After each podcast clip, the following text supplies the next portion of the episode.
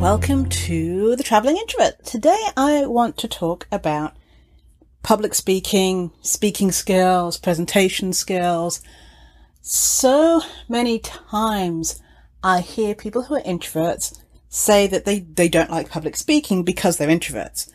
And it, it's really interesting to hear that because then it kind of perpetuates the myth that introverts can't do public speaking, which is not the case.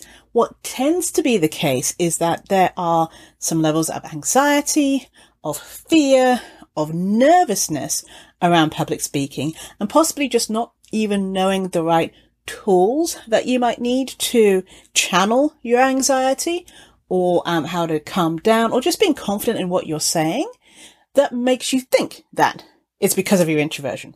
But as we all know, introversion is about how you channel and use your, your energy, right? So I want to talk about ways to channel your anxiety if you do have that and how to improve your public speaking skills. Now, there is no public speaker in the world that hasn't felt nervous, some butterflies before going out on stage because it is something that can be electrifying and life changing. And you're telling people who want to listen to you about whatever it is that you're speaking about. You are commanding that attention. So it is only natural that you feel maybe a little nervous and some butterflies in your stomach. And that is fine. Now, first of all, let's talk about inspiration. If you need some inspiration when you're thinking about public speaking and the type of public speaker that you would like to be, or even just presentations or talks, look for recorded videos like TED Talks or that sort of thing, giving speeches about maybe a similar topic as you. What have they used for props or visuals? How have they arranged things? How have they even crafted their speech? What has worked and what hasn't?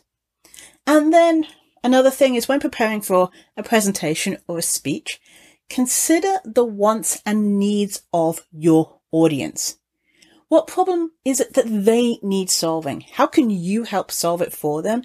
And what do they really want to hear from you? And last but not least, actually it should be first, is what is the goal of your presentation? Why are you giving this in the first place? Is it to make a sales pitch, um, make sure that people are informed about X, Y, and Z, uh, to let people know about a service that is available or an event? Like, why are you doing that?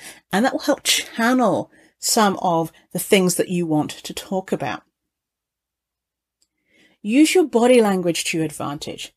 Facial expressions, gesture, and good posture all help make an impact when telling your story.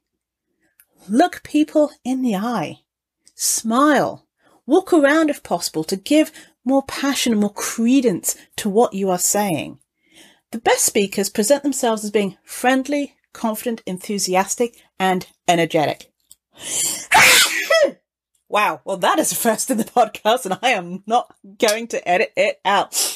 Um, practice breathing from your diaphragm instead of from your chest. When we are anxious or nervous, we tend to do a lot of shallow breathing and it makes it really hard for us to get deep breaths and to be able to slow ourselves down. So just think about breathing from your diaphragm it really helps if you're standing up instead of your chest to better control your voice, the tone of your voice, the pitch and the volume. Because what some people find is when they are nervous or anxious, their pitch and their tone changes in their voice, which makes it more difficult for people to understand, which, you know, helps them feel more nervous and then they get faster and all of those things. So stop thinking about those and remember, take a good outline. You don't have to fully write out your speech. And if you have slides, please, please do not read from the slides. Have some bullet points and talk around it. It's going to make you sound more natural because you're not reading word for word. Engage your audience. Ask questions and encourage participation. That way they're more likely to remember what you're talking about and not just be like staring at the PowerPoint presentation that you have in front of them.